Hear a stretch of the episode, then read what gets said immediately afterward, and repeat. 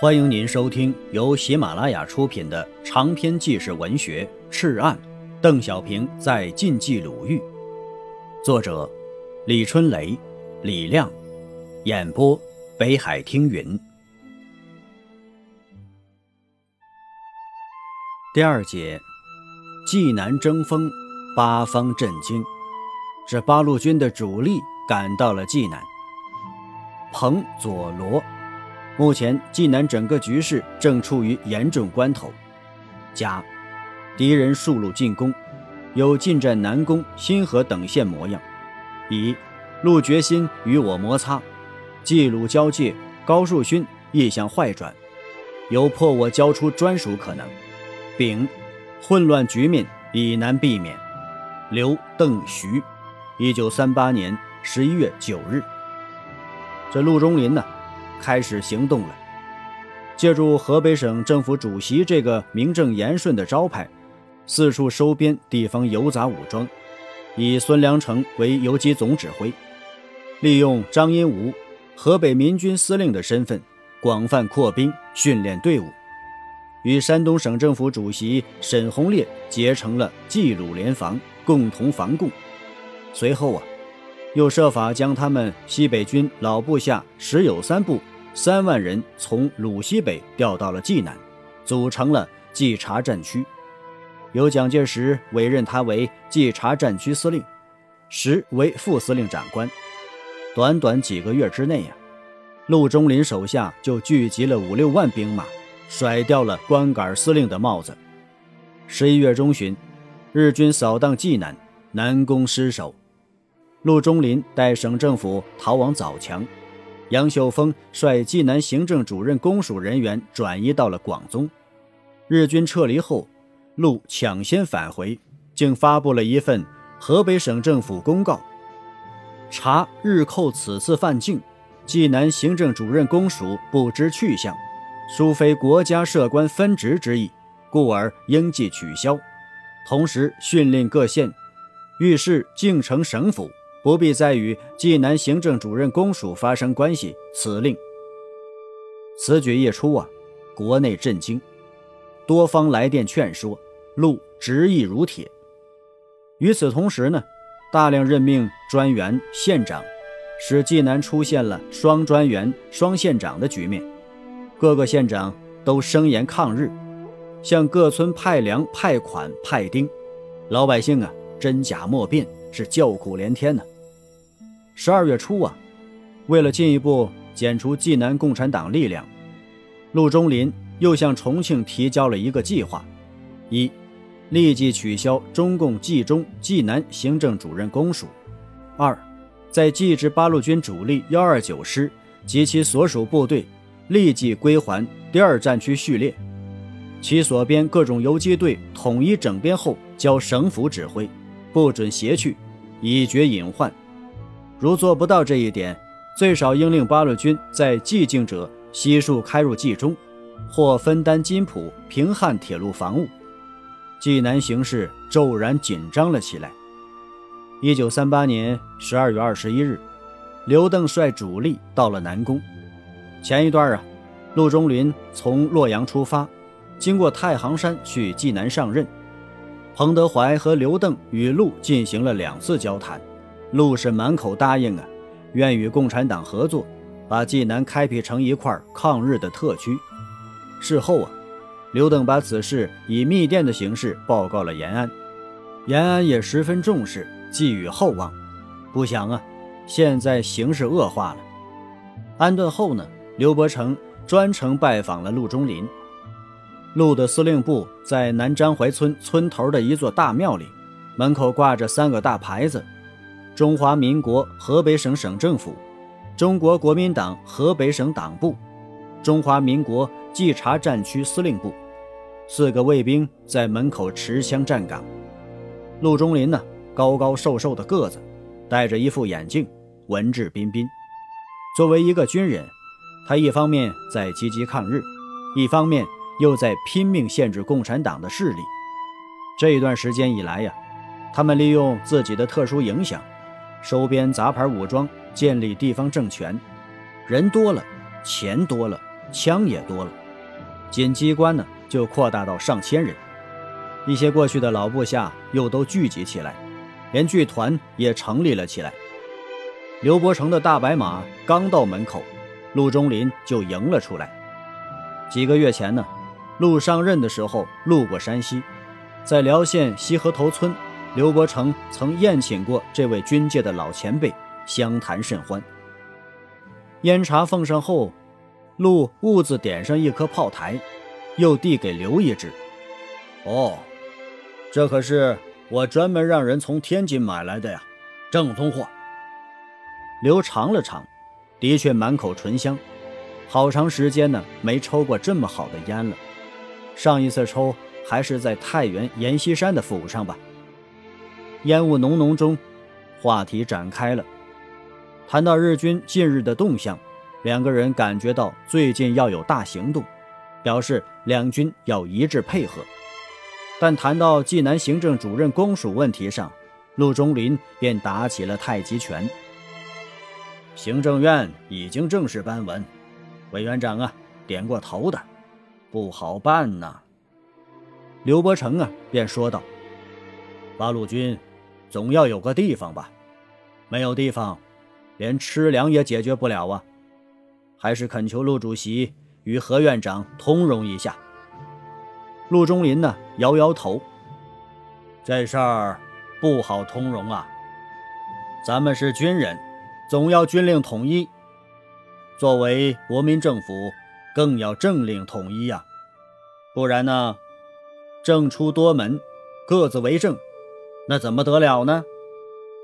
饭后啊，陆中林请刘看戏，刘不好推脱，一进小剧场。发现安排的剧目竟是京剧《黄天霸拜山》，显然呢，这是在暗暗讽刺八路军。骨骼碰撞间呢，陆若无其事地问道：“鄂成兄啊，怎么样？”刘摘下眼镜，用嘴在镜片上哈哈雾气，掏出小手帕擦了擦，慢慢的说道：“陆主席费心了。”安排这么一出好戏，陆尴尬无言。临别时啊，陆中林送给刘两条三炮台香烟。走在路上，刘伯承苦笑了起来。共产党设想的与陆中林进行的某种形式的合作，是不可能的了。一月八日，在刘志坚的陪同下，邓小平走进了南宫县桥村石友三的司令部。石友三呢？东北长春人，幼年家贫，随着冯玉祥当兵，渐次升高。一九二六年呢，包头匪乱，民怨如沸啊。时调任镇守使，杀人无数，那是满树人头啊，举城肃静。时体恤士兵啊，有一个哨兵不小心枪击走火了，打伤石有三父亲石玉坤的一个相识，石父逼着石有三枪毙了哨兵。这石有三执意不从啊，宁肯跪在地上任其父责骂。石有三在政治上投机钻营，反复无常，曾三次背叛冯玉祥，两次背叛蒋介石。一九三二年又曾投降日本，组织伪军在冀东一带活动。次年呢，又被国民党收编。时抱拳相迎，邓小平说道：“我们有十几年不见了吧？”石纳闷啊，邓将军，你原来在哪个部队啊？民国十六年，在西安时，冯玉祥将军手下有个苏联翻译。哦，想起来了。一九二六年初啊，邓礼法到苏联学习，在莫斯科东方大学、中山大学学习。一九二七年回国，到西安冯玉祥的国民联军任中山军事学校。政治处处长兼教官，与石认识。当时石友三正是春风得意的时候。那时啊，石将军是冯将军的十三太保啊，冯将军特别器重你呀。是啊，是啊，想起来还觉得对不住冯先生啊。过去派系林立，形势混乱，举错旗、站错队也是难免的嘛。但现在是国难当头。每个中国人特别是每一个中国军人，如果再站错队，就不是对不住某个人的事了，而是对不住民族、对不住国家的大节问题了。我的老家呀，在东北，我最恨日本人了，我早晚呢要带着弟兄们打回去。能有这样的态度，太难得了。现在济南就是我们两支主力部队，希望我们能够协同作战呢。这两个人呢是谈的头心，时邀请邓检阅自己的部队。这天呢，正遇到下雨，国民党官兵每个人都配了一块绿色的雨布，披在肩上，既整齐又好看。同行的刘志坚啧啧称赞呢。羡慕的不行，还是中央正规军呢？要是咱八路军呢，早就成落汤鸡了，衣服湿透了也没得换，只能慢慢的用身子捂干呢。吃饭的时候，时疑惑的问：对日作战用什么方法才能保持队伍？邓小平说呀：“游击战。”石友三笑了笑，他是不屑于把部队放出去打游击的，小打小闹。成不了气候。邓小平向他介绍了游击战的一些特点，然后说：“呀，在日寇长驱直入、兵力正盛的时候，这是最有效的打法了。把正规部队分散，开展游击战，不仅不会削弱，相反呢，还会不断壮大。你不妨试一试啊。”邓小平说的呀是真话，但他又清楚的知道自己说的是废话。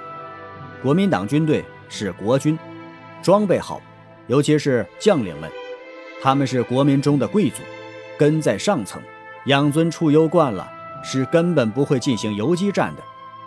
而八路军是劳苦大众的队伍，能吃苦，根在下面，就像一个想吃鱼肉的贵族，你告诉他池中有鱼，他也不会下去捞的，因为呀，他习惯了去鱼市上去买。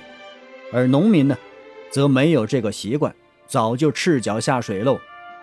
这就是差别，这就是方向，本性使然。所以呀，共产党赤着双脚走向泥土，走向民间，就胜利了。以下呀是路东现有部队之区分，发布时间是一九三六年的一月十六日。各兵团，第一条。在艰困残酷环境下，分区辗转作战之指挥便利计，特将路东现有部队做成如下的军队区分：一、五旅集团包括冀豫支队、东纵第二团李林支队，由副制指挥使用电台；幺幺五分队在第一军区活动。二、六旅集团包括八一补充三个团、东纵第三团。先三大队无座起步，程启光支队由庚王指挥，使用电台。二十三分队在第三军分区活动。三，东纵集团包括东纵一独两团，葛支队由任琼、洪坤指挥，使用电台。二十七分队在五军分区活动。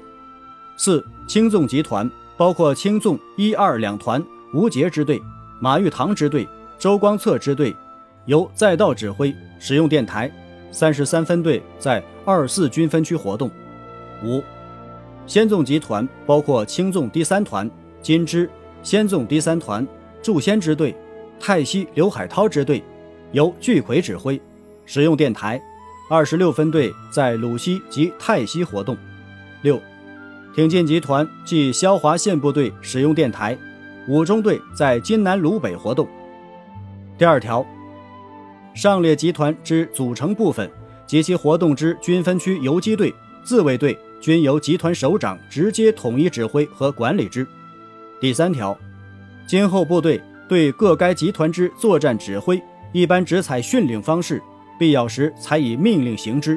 刘、邓、徐，十六日。亲爱的听友，本集播讲完毕，感谢您的收听。